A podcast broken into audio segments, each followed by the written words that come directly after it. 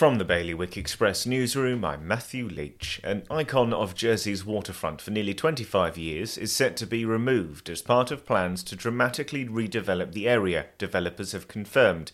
According to the Jersey Development Company, Le Frégate Cafe cannot stay in its current location near Le Jardin de la Mer due to the risk of flooding. Meanwhile, last minute efforts to devise a compromise agreement with the STSB over a £360 million harbour debate in Guernsey allowed the key issue to be investigated in a more holistic way, say senior politicians on P&R, as the Chief Minister suggested people look beyond a certain rhetoric against his committee. It comes after political colleagues criticised P&R's 11th hour amendment.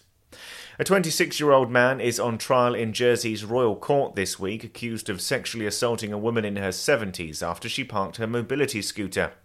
Charlie Mills is alleged to have assaulted the woman by touching her inappropriately and without her consent in the basement car park of a block of flats on the 4th of November last year. And France's maritime minister has paid tribute to fishermen who risk their lives each day to provide food for others after a French mariner died after going overboard near Alderney. For more on all of today's stories, you can visit bailiwickexpress.com.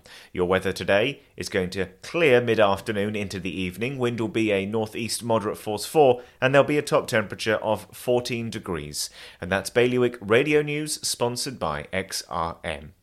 Regulatory Compliance Manager, software designed to simplify JFSC reporting. Visit xrm.je for more information.